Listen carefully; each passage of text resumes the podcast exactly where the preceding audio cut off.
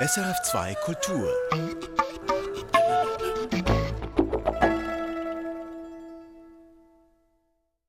Musik für einen Gast am Mikrofon Röbi Koller. Ich begrüße eine Roadie-Legende, einen Mann, der für große Jazz- und Rockstars jeweils die Bühne mit den gewünschten Instrumenten, Verstärkern und Effektgeräten bereitgemacht hat.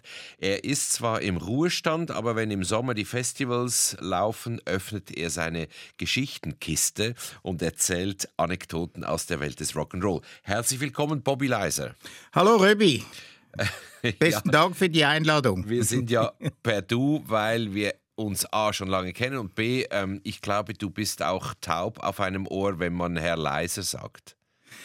Ja, ich gehöre noch zu den Leuten in dem Alter, wo, wo ich gerne noch Leuten, die ich denke, die ein gewisses Alter haben, sie sagen. Das ist schon erstaunlich. Trotz Aber bei allem. Mir nicht. Bei dir nicht, nein.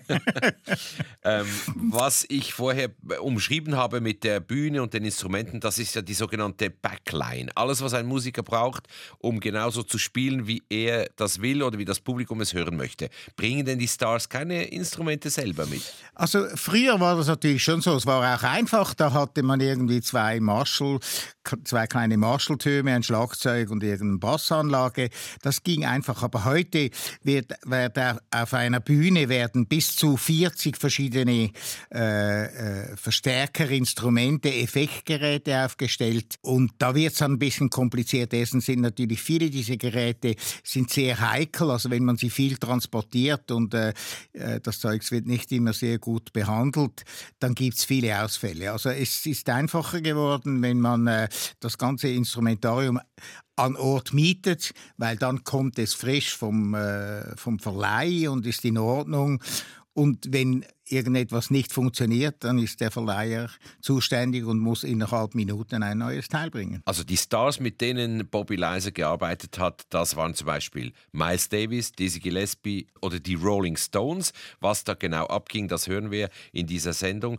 Wir müssen, glaube ich, zuerst erzählen, wie wir uns kennengelernt haben. Das war in Montreux am Jazz Festival vor ungefähr dreißig Jahren. Ich erzähle mal meinen Teil und dann du, okay? Ja, ja. Also wir haben damals für D R S drei das ganze Festival live übertragen. Wir hatten draußen auf dem Parkplatz einen kleinen Wohnwagen, da haben wir gearbeitet, den ganzen Abend natürlich live übertragen, dann am anderen Morgen schon wieder für die Morgensendung und so. Und wir hatten fast keine Zeit, um zu essen und, und da war ganz praktisch, dass nebendran war ein Zelt und das war deines. Erzähl du genau. weiter. Oder ich, war, ich habe ja in Montreux beim ersten Festival angefangen und da war ich alleine, da war ich einfach so als Zudiener für Claude. Claude hat dann gemerkt, dass ich in diesem ganzen Geschäft bewandert bin, hat mich dann gefragt und ich bin jedes Jahr zum Jazzfestival gekommen.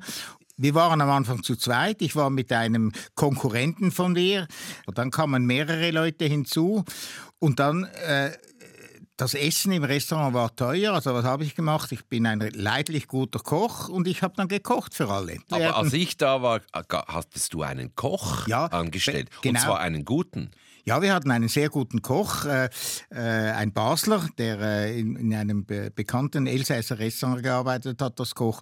Das war, es war mir wichtig, dass die Leute gut essen. Und äh, ich habe dann auch bald gesehen, dass die... Äh, die Crew vom Radio vielleicht nicht so gut äh, gefüttert, durchgefüttert würde und habe ihm dann äh, äh, Kontakt erklärt, dass die eventuell auch bei uns essen können. Also ich sage jetzt meine Version. Wir hätten die Wahl gehabt, wir hätten ins Restaurant gehen müssen, äh, warten, mittelmäßig essen, viel bezahlen. Wir hatten schlicht keine Zeit. Und dann hast du gesagt, ihr könnt bei mir essen. Und dann klopfte wirklich einer an die Scheibe beim äh, Wohnwagen. Essen ist bereit. Und wir haben fünf Schritte gemacht und konnten essen. Und ein Dreigang-Menü für zwanzig Franken haben wir dir, glaube ich, bezahlt. Ja. Äh, nachträglich nochmals ganz herzlichen Dank. Das war ganz toll und ganz praktisch. Gern geschehen, gern geschehen. Würde ich wieder so machen. Montreux, das war dein großer Job jeden Sommer. Wie viele Jahre lang? Ich war äh, neununddreißig Jahre in Montreux bis zum zweitausendvier. Und dann war es fertig für Reinigzeiten. Jetzt sind wir wieder in Montreux. Aber du bist ja eigentlich nur noch der weise Mann im Hintergrund. Ich bin wirklich völlig aus dem Geschäft weg. Mhm. Ich äh, schaue da noch zu und äh, ich genieße eigentlich mein Rentnerleben und äh, bin lieber mit meiner Enkelin zusammen, habe wahnsinnig viel Freude an ihr und so, gehe mit ihr im Wald spazieren und mit den Hunden und so. Das finde ich viel schöner. Die Musikwünsche von Bobby Leiser orientieren sich natürlich an den Musikern, mit denen er zu tun hatte. Da waren zum Beispiel die Rolling Stones, darüber reden wir nachher. Aber zuerst hören wir deinen Wunschtitel. Es ist nicht ein großer Stones-Hit, sondern eine Coverversion eines frühen Soul-Hits, nämlich Everybody Needs Somebody to Love. Warum dieses Stück? Ich war ein richtiger Soul-Fan zu dieser Zeit. Ich habe Solomon Burke schon in den sechziger Jahren kennengelernt und äh, dieser Soul hat mich witzig, wahnsinnig äh, ergriffen und so. Und als dann die Stones auf ihrer zweiten L P ein Soulstück eins zu eins übernommen haben, im selben Arrangement wie Solomon Burke, da war ich wirklich platt und es war, es ist für mich immer noch einer der allerbesten Songs der Stones.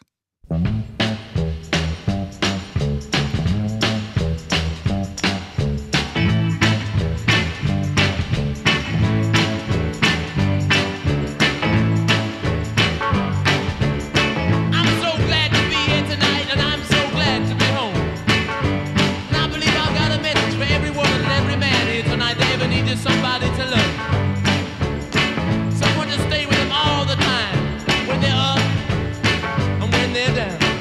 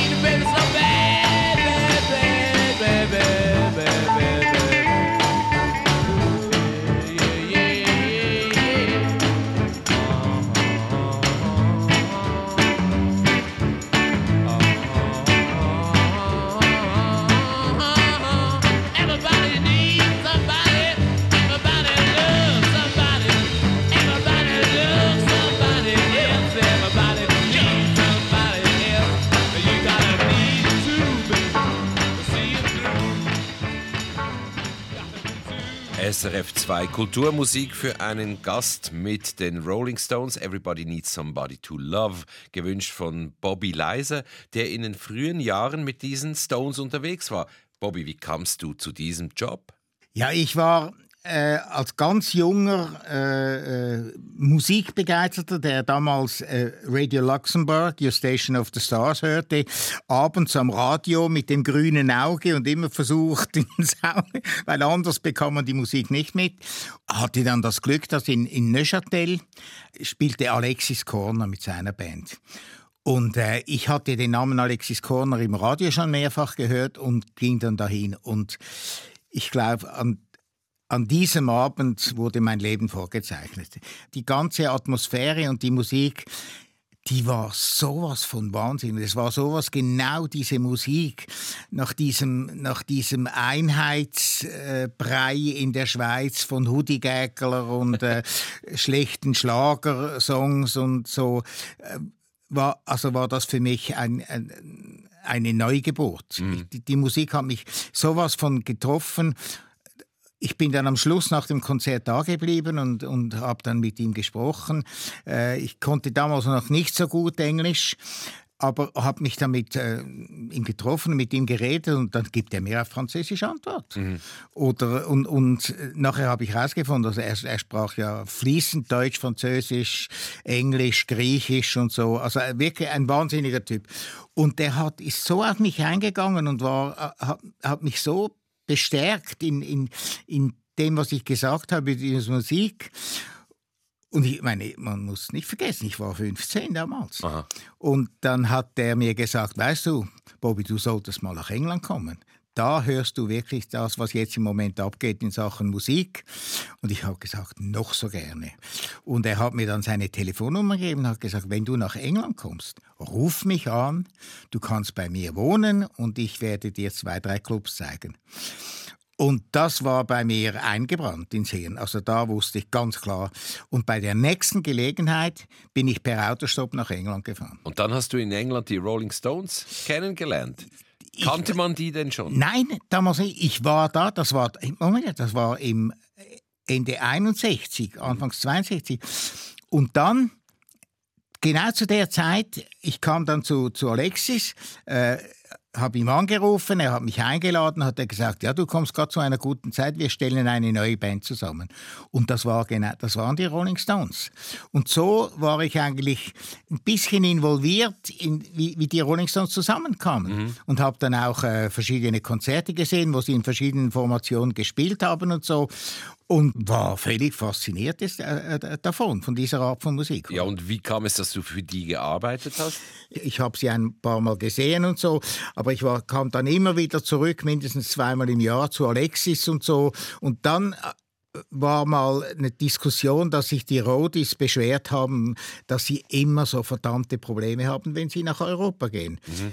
Weil früher war ja so, früher ist man ja nicht mit dem Sattelschlepper losgefahren, ist, sondern da ist am Mittwoch oder am Dienstag ist der Ford Transit geladen worden und der fuhr dann nach äh, Dover und dann mit der Fähre nach Calais und in Calais von da nach Deutschland oder nach Dänemark oder wo immer die Stones spielten. Mhm. Und noch keine und E U, alles verschiedene keine E U, Länder, es gab keine Karneata, gab es nicht. Verschiedene Vorschriften. Ja, ja. Mhm. Und, wenn's, und die konnten sich auch nicht erklären und da haben die Franzosen gesagt, weil es ja gut und der die mussten dann halt irgendein Depot bezahlen von äh, zweihundert, dreihundert Pfund, also zweitausend, dreitausend Franken. Und das, viele Bands hatten das Geld gar nicht. Ja.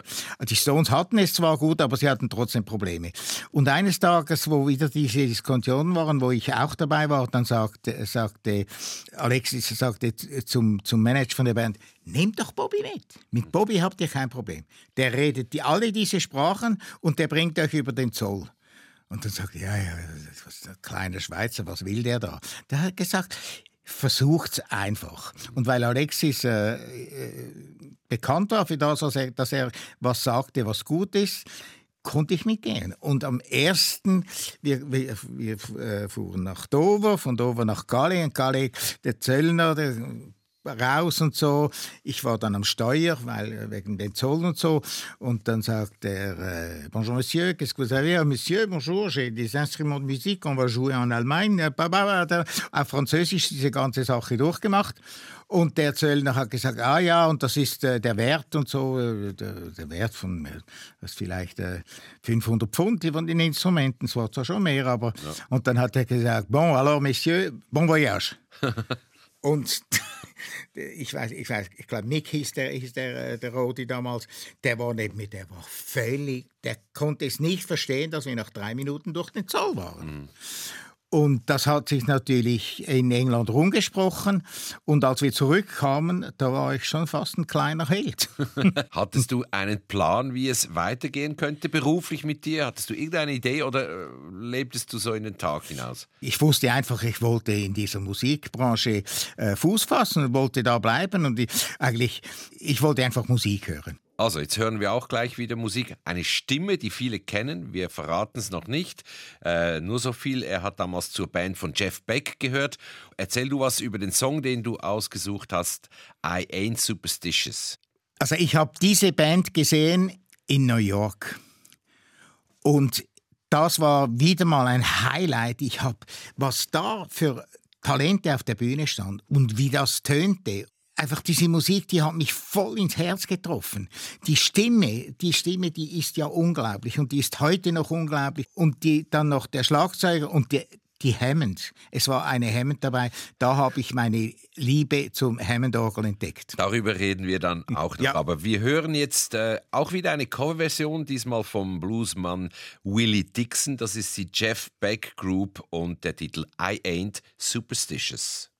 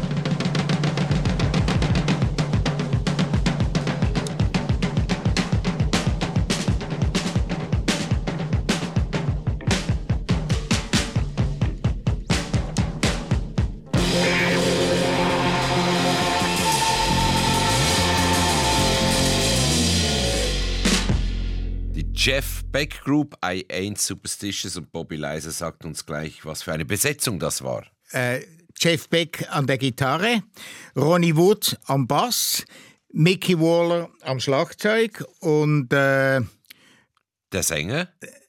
Der Sänger Rod Stewart natürlich. Ja, ja. Das ist natürlich also, ganz ja, wichtig, ja, ja, den ja. hat man jetzt auch ja. wiedererkannt. Und das ist äh, die Roadie-Legende Bobby Leiser.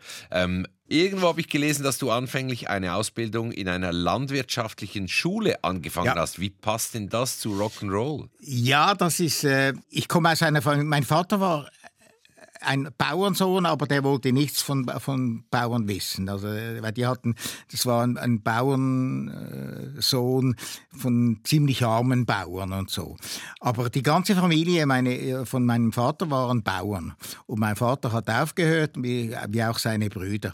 Aber mich hat das Bauern immer fasziniert. Ich war immer in den Ferien dort. Ich, ich konnte mit Kühen und Pferden arbeiten und so.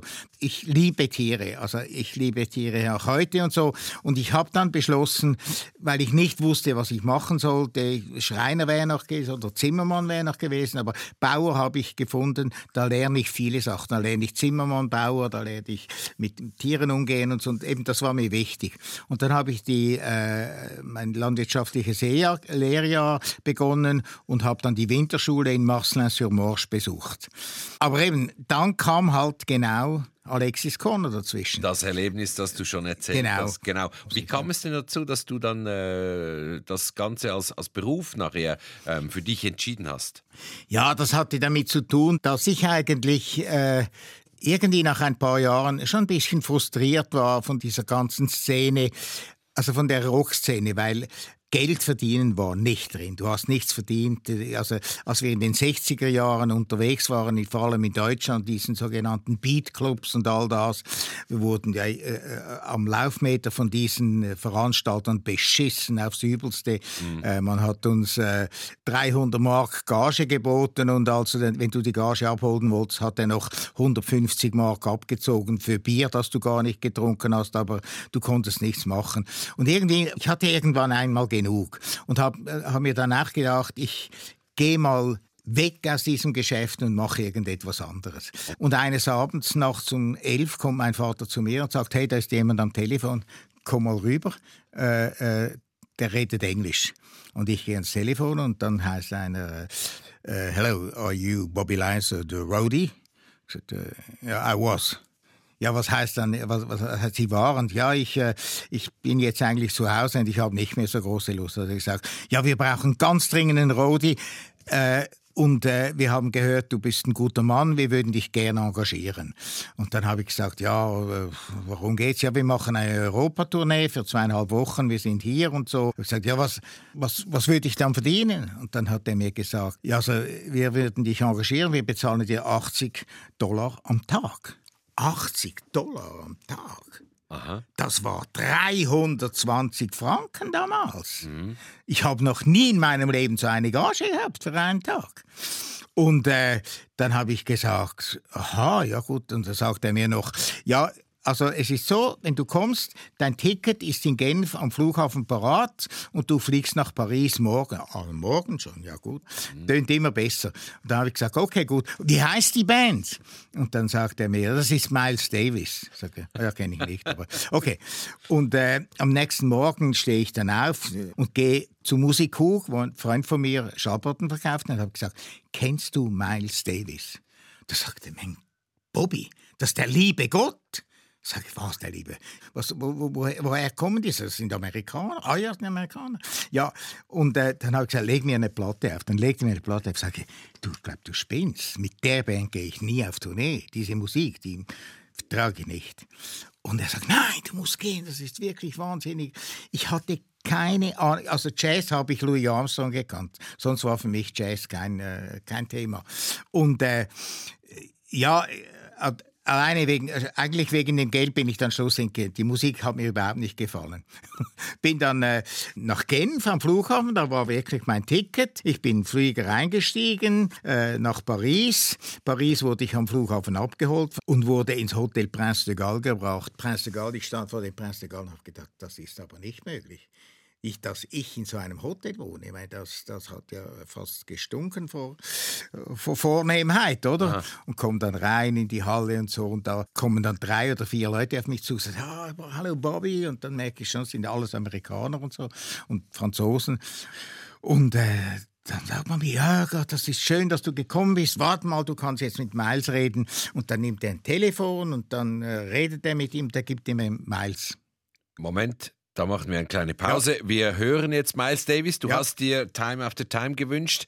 Der größte Hit eigentlich, äh, so ein Pop-Hit von Cyndi Lauper. Warum gerade das Stück? Miles war da schon ziemlich alt und war nicht mehr so ganz gut drauf in, in dieser Zeit. Aber Miles hat ja immer viele Musik gehört. Und ich war zufälligerweise bei ihm auf Besuch, als ich in Amerika war, äh, etwa zwei Wochen. Und dann hat er dieses Stück gespielt und hat gesagt, er, er nehme das auf im Studio. Und ich war so fasziniert, wie Miles das umgesetzt hat. Äh, auch das Arrangement ist nicht verändert. Mhm. Aber wie er mit seiner Trompete da rein, das, das hat mich einfach im Herzen getroffen.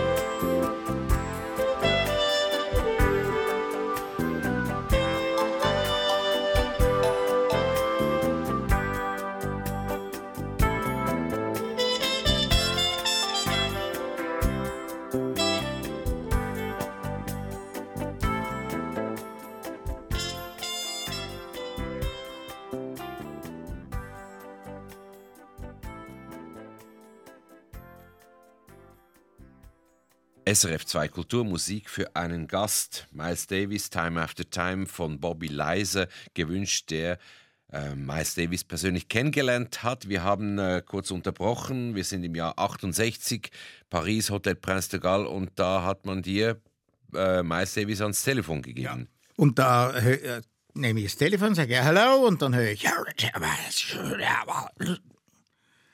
dann habe ich zugesagt, «Sorry». Sorry, I don't understand you. I'll come up to your room. Habe aufgehängt und da waren die drei Leute um mich herum, die waren zur Salzsäure, Salzsäule erstarrt und haben gedacht, you're fired. Ich habe gesagt, why should I be fired? Ja, du kannst doch nicht Miles Davis das Telefon aufhängen. Ja, ich kann doch nicht mit Miles Davis reden und ihn nicht verstehen. Mhm. Und äh, ich gehe jetzt zu seinem Zimmer hoch. Ja, ich weiß nicht, ob wir dich hochgehen lassen dürfen. Also gab dann eine kurze Diskussion. Dann haben sie gesagt, ja, dann geh halt. Wir brauchen, weil sie brauchten mich wirklich.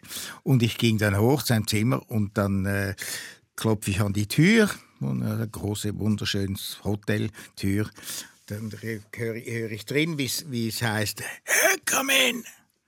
Und dann habe ich verstanden, mache die Tür auf, dann hatte ich den Schock meines Lebens. Vor mir stand ein wunderschöner schwarzer Mann, Vödli Blut, nackt und so. Und ich war natürlich damals äh, dreiundzwanzig, also jung, und äh, Homosexualität war für mich etwas, äh, etwas Grauenhaftes damals. Aber Miles Davis war ja nicht homosexuell. Nein, natürlich, aber ich wusste es nicht. Ich ah. kannte Miles nicht. Ich habe einfach einen nackten Mann vor mir also. gesehen. Habe hm. gedacht, was will jetzt der von mir? Aha. Und äh, ich bin dann rein und er hat gesagt, komm hin und so. Und äh, ich habe dann versucht, immer so schön ein bisschen nebendurch zu schauen, damit ich das nicht sehen musste. Und bin dann rein und dann haben wir, äh, hat er mich gefragt. Ich habe dann bald gemerkt, dass ich ihn doch verstehe. Und wir hatten innerhalb kürzester Zeit wirklich ein gutes Gespräch. Wirklich total lässig und nett. Und, und äh, nach etwa zehn Minuten plötzlich sagte er, you're on board. Okay, see you later. Und da war ich, wurde ich verabschiedet. Ging ich raus und denke, oh, jetzt habe ich aber schön Glück gehabt und so. Weil ich wusste immer noch nicht, diese Szene. Ein, ich hatte noch nie einen nackten Mann von mir alleine gesehen in einem, in einem Zimmer drin. Das war für mich etwas. Und äh, ja, ich ging dann runter und habe gesagt, well, I'm on board. Und wir gingen dann gleich, äh, kurz eine halbe Stunde später war ich im Auto und fuhr zum Salle Pleyel, wo wir spielten. Und ich war da auf der Bühne, stellte auf und dann plötzlich sehe ich da vor mir auf der Bühne, zwischen mir und dem Publikum, fünf große Kameras. Und die alten Fernsehkameras, die waren etwa so groß wie ein Lastwagen. Dann sage ich äh, zu, zu, zu dem Typen auf der Bühne mit dem Regie-Ding in der Hand, sage, was soll das? Dann sagt er, das sind die Kameras. Dann sage ich, ja, aber Moment mal, hier spielt Miles und da und das Publikum und, und die Kamera. Ja, das ist immer so, weil, habe ich gesagt, das ist so. Wenn ich dabei bin, dann kommen die Kameras runter, weil Miles spielt nicht für die Kameras, sondern er spielt für die Leute. Mhm. Und äh, ich habe dann bestimmt, bis die die Kameras runtergenommen hat. Was ich aber nicht wusste, dass Miles in der Zwischenzeit angekommen war und von hinter der Bühne das zugeschaut hat. Und er war so begeistert, wie ich das gemacht habe. Sag mal, woher, woher hast du eigentlich das Selbstbewusstsein, so aufzutreten? Wer hat dir das beigebracht? Ja, weil ich habe einfach, ich, ich war ja, damals begann das Fernsehen auch etwas so äh, Rock'n'Roll-Konzerte zu machen. Und immer, immer meinte das Fernsehen, sie müssten die besten Plätze haben und so. Und es war, ich war einfach, äh, ich, ich fand das völlig daneben. Mhm. Und darum habe ich dann gedacht, jetzt habe ich die Macht, um das zu sagen, weil ich bin da auf der Bühne der Chef. Und aus diesen äh, Begebenheiten ist dann eine jahrelange Zusammenarbeit ja. geworden, auch Freundschaft, kann man das so Sehr sagen, gut, zu ja. Miles Davis? Wir hatten, also ich, es ist so, es war irgendwie so eine Vater-Sohn-Beziehung, aber in beide Richtungen.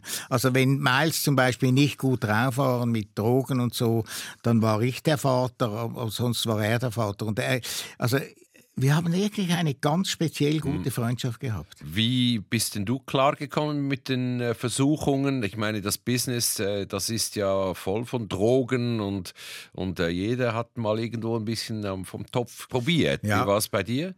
Ja, das habe ich auch. Und äh, ich, also er hat mir, Miles hat mir immer gesagt, pass auf, mach nichts, weil ich, ich habe natürlich immer wieder, ich habe die Drogendealer gesehen, die haben Zeugs gebracht und so und so.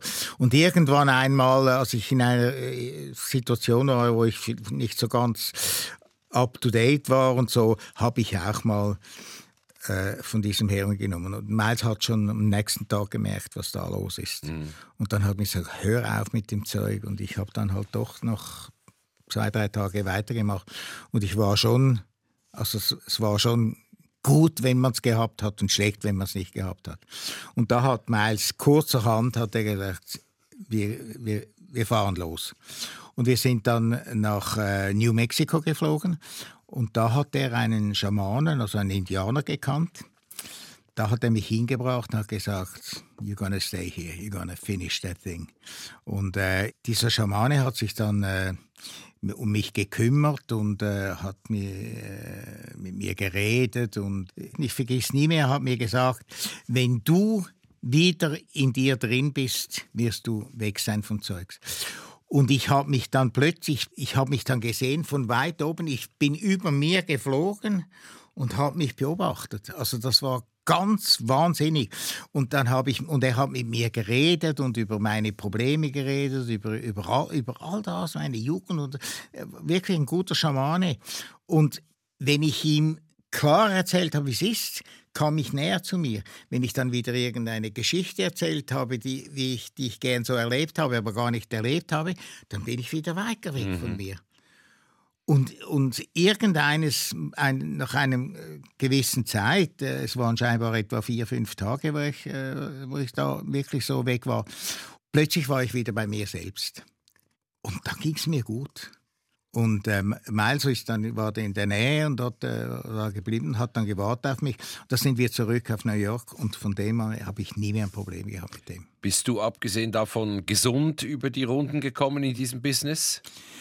Ja, mehr oder weniger. Also das Kokain hat mich dann noch ein bisschen mal äh, ein bisschen beschäftigt, weil es gab zu viel Kokain überall. Und äh, äh, aber irgendwie habe ich dann und meine Frau hat auch gesagt, also entweder Kokain oder die Familie. Und äh, ich war nicht wirklich abhängig davon, aber ich war schon lau- auf dem Weg. Ja, überall, es gab ja überall Kokain. Du mhm. konntest sein, wo du wolltest, mhm. irgendwo lag eine Linie. Und das und äh, da, ich bin wahrscheinlich schon äh, affin für gewisse solche Sachen, mhm. oder? Und, und hab dann, äh, aber irgendwann, diese Entscheidung war dann klar. Irgendwann habe ich gesagt, so, jetzt ist fertig. Du hast später deine eigene Firma gegründet, die Swiss Cheese and Chocolate Company. Das Logo, das Matterhorn, halb aus Käse, halb aus äh, Schokolade. Schokolade. Äh, was habt ihr da geraucht, als ihr diesen Namen und dieses Logo kreiert habt? Ge- eigentlich nichts. Ich habe äh, ich, ich hab mir mal überlegt, wenn ich, wenn ich mich dann mal selbstständig mache, also ich hatte dann noch keine eigene Firma, wie ich ge- meine Firma nennen würde, wenn ich eine Firma hätte. Und habe dann in Zürich einen Laden gesehen, der, der hieß The Great Blondino Company. Und ich war so fasziniert von diesem Namen, weil der nichts mit dem Geschäft zu tun hat. Das war dann eine Kleidermarke, oder? Es war, eine Kleiderladen. Es war ein Kleiderladen, ja. So, ich habe mhm. da viele Kleider gekauft von mir. War der... der Der angesagte Laden in Zürich. Mhm. Und äh, auch der Geschäftsführer hat mir sehr, sehr sympathisch. Ich habe es wirklich genossen. Und äh, dieser Name hat mich einfach fasziniert. Und von dem bin ich auch dann auf meinen eigenen Namen gekommen. Ich habe gemerkt, dass was immer ich mache, muss gar nichts zu tun. Der Name muss nichts zu tun haben mit dem, was ich tue, sondern er sollte eingängig sein. Und dann habe ich mir gesagt, aber wenn ich arbeite, werde ich im internationalen Geschäft arbeiten. Also muss ich aufpassen, dass man mich nicht vergisst. Mhm. Und als Schweizer, man weiß, dass ich Schweizer bin, das habe ich immer. Ich bin, äh, ich bin gerne Schweizer. Und dann habe ich mir überlegt, ja, Schweiz, was ist noch richtig? Ja, Schweiz, da kommst du automatisch drauf. Das ist Käse und irgendwann auch Schokolade. Und dann habe ich erst noch die Kombination Schweiz, Käse, Schokolade. The Swiss Cheese and Chocolate Company. So ist der Name geboren. Und das Matterhorn dann noch als Logo. Das Matterhorn kam dann noch, noch von meinem drauf. Grafiker und so. Ich habe sie irgendwie, ich habe den, den, den, eigentlich das, das Bild geträumt, aber mein Grafiker hat es dann umgesetzt. Es war also, es war wirklich ein Highlight für mich. Du hattest noch zwei Herzinfarkte, habe ich irgendwo gelesen. Einen. Einen? Ja. Zu viel gearbeitet oder was? Ja, das war drei Wochen vom Montreux Jazz Festival. Ich habe da gerade wahnsinnig viel Geld verloren. mit der Firma. Ich wurde, äh, uns wurde äh, jene Sachen nicht bezahlt. Wir haben eine Tournee gemacht, wir haben Geld verloren und so. Und da war ich dann gestresst und dann habe ich Montreux aufgebaut und irgendwann war es dann alles ein bisschen zu viel. Und eines Morgens erwache ich und habe äh, so Druck auf der Brust und so. Ich gehe dann, äh, meine Frau hat mich dann ins Spital gebracht und im Spital war ich gerade mitten im Herzinfarkt drin. Mhm. Und äh, ich habe... Äh, Aber durch das, dass ich sofort im Spital war, ist mir eigentlich nichts passiert. Es ist an mir relativ spurlos vorbeigegangen.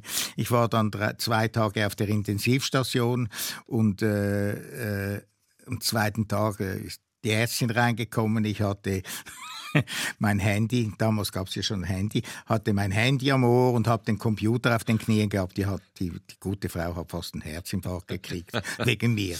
Aber äh, ich hab, dann hat sie, hab ich gesagt, äh, ja, ich, ich, Montreux beginnt in, in, in zweieinhalb Wochen und ich muss das fertig machen. Ohne mich geht es nicht. Und dann hat sie mir gesagt, komm mal da ans Fenster und hat mir gesagt, was siehst du da drüben? Da sagt er, ja, da hat es einen Friedhof, sagt er. Der Friedhof ist voll von Leuten, die gedacht haben, es gehe nicht ohne sie. Hat dich das beeindruckt? Nein. Nein, gut. Nein. Also, das sind die Geschichten von Bobby Leiser, wie er leibt und lebt. Und wir hören jetzt äh, Roy Orbison. Hast du mit ihm auch gearbeitet? Also nein, mit ihm direkt gearbeitet nicht. Ich habe ihn ein paar Mal gesehen, ich an Festivals gesehen, wo, wo, wo er auch da war. Und ich war immer fasziniert von seiner Stimme. Also, er hat wahrscheinlich die klarste Stimme in diesem ganzen Geschäft gehabt, die ich je gehört habe. Das Stück also, heißt I Drove All Night. Ja. Warum? Ja, es hat auch viel mit mir zu tun. Ich habe dieses Stück immer wieder gehört, wenn ich zum Beispiel nachts unterwegs war und äh, man auch nachts unterwegs zu meinem Schatz nach Hause gefahren bin oder so äh, und wusste, ich hatte noch fünf oder sechs Stunden mit Auto zu fahren, hat mich dieses Stück schon motiviert und weitergebracht.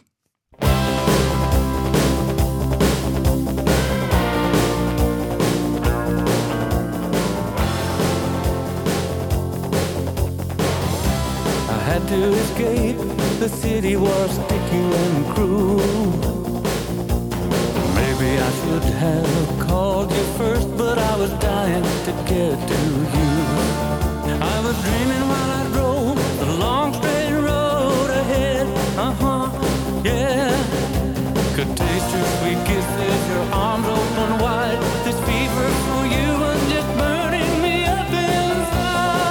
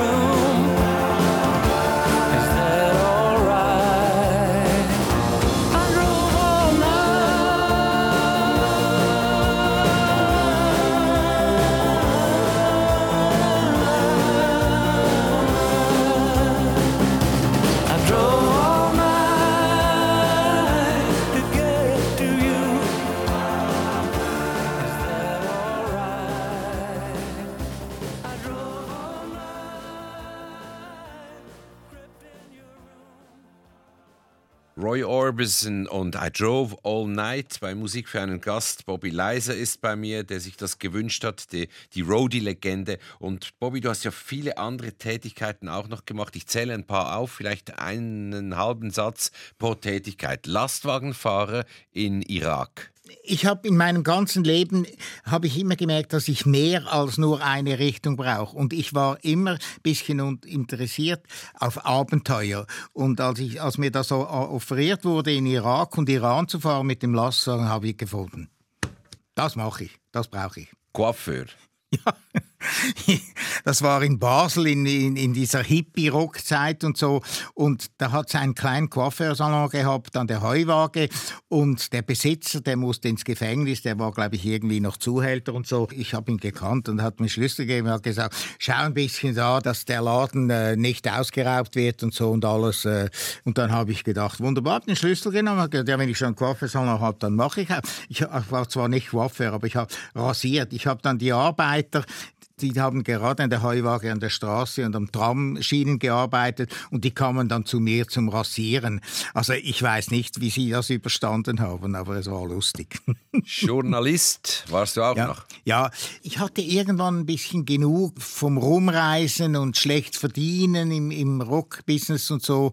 Und äh, meine Freundin hat mich damals verlassen, meine erste Freundin, die ich wirklich drei Jahre hatte, hat mich verlassen und äh, ich bin dann... Äh, Dank äh, Stefan Bosch, ein Journalist aus äh, Zürich, äh, der hat mir dann äh, gesagt, komm doch zu uns an die Tat, wir brauchen immer Leute und das wäre noch was für dich. Bin dann zur Tat gegangen, allerdings gab es dann gerade die Turbulenzen mit Roger Schawinski und so. Und äh, Stefan Bosch hat mich dann an seinen Bruder weiterempfohlen, der... Äh, Chefredaktor beim Blick war zu dieser Zeit und ich bin dann bei Blick eingestiegen und habe so meine Journalisten, eine Art Journalistenlehre gemacht, habe für den heißen Draht gearbeitet und habe für auch ein bisschen über Musik geschrieben. Und was du auch noch warst, Sänger. Ja, eben, ich war schon ein bisschen Hansdampf in allen Gassen und eines Tages kam Peter Zumsteg, ein wunderbarer alter Freund von mir, kam zu mir und sagte, Bobby, ich habe eine Idee für dich. Wir könnt, du könntest einen Song aufnehmen. Und dann äh, habe ich äh, Kurt Malou getroffen, also habe ich auch schon gekannt, haben wir ihn getroffen und er, die haben mir in diesem äh, Song, den sie machen wollten, äh, erzählt und so. Und ich habe gedacht, genau, aber Logo, gang ich den Winter auf Togo, war für mich natürlich das, der Start. Und habe das gemacht, habe dann mit der Crème de la Crème, also Purigorbs und Knirri, Kaisertwins und alles zusammen, haben wir im Studio diese Platte aufgenommen. Das war ein riesen Gaudi, eine gute Zeit. Und trotzdem haben wir relativ seriös und ernst gearbeitet. Und ich muss sagen, ich war der erste Rapper in der Schweiz. So, also. Das ist Bobby Leiser, wie er leibt und lebt. Und wir haben leider nicht mehr Zeit, um noch viele Geschichten anzuhören, die du sicher erzählen könntest. Der letzte Musiktitel für dich, Spooky Tooth, ja. Eine Band, die es, glaube ich, nicht mehr gibt, äh, in den sechziger Jahren gegründet und so mit, mit Hauptsound äh, Hammond. Ja. Und du hast ja gesagt, du bist ein Hammond-Fan. Ja. Warum eigentlich? Also ich muss sagen, ich bin eigentlich ein absolut großer Fan von Stimmen. Mhm. Für mich ist die Stimme das wichtigste Instrument, das es gibt. Aber Hammond-Orgeln, die haben diese ganze, die unterlegen die Stimmen und das ist sowas von ein kräftiges und, und sensationeller Sound, der ins Herz geht. Ich habe mich dann später äh, ein bisschen auf Hammond spezialisiert, habe dann auch Hammond mit Hammond gehandelt und liebe dieses Instrument immer noch und wir haben immer noch in der Firma etwa drei, vier Hammond und ich habe zu Hause in meinem in meinem Café in Schönenwert haben wir auch noch äh, zwei Hammonds drin. Also Hammond ist für mich, äh, am liebsten möchte ich mal beerdigt werden in einer Hammond. Also letzter Titel für dich, äh, Bobby Leiser, Spooky Tooth und Evil Woman. Ich bedanke mich ganz herzlich und wünsche dir alles Gute. Besten Dank, Röbi, danke.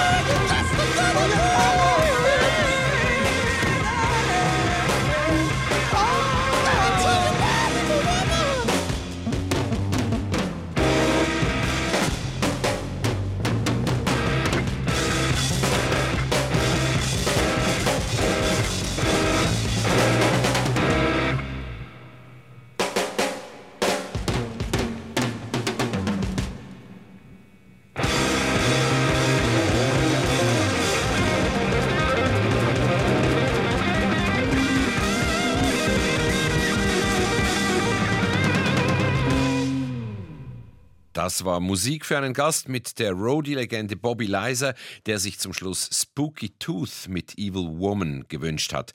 Die ganze Sendung steht als Podcast zur Verfügung. Man kann sie unter s r f punkt c h slash audio abrufen. Dort findet man auch Informationen zu den gespielten Musiktiteln. Mein Name ist Röbi Koller. Ich bedanke mich fürs Zuhören.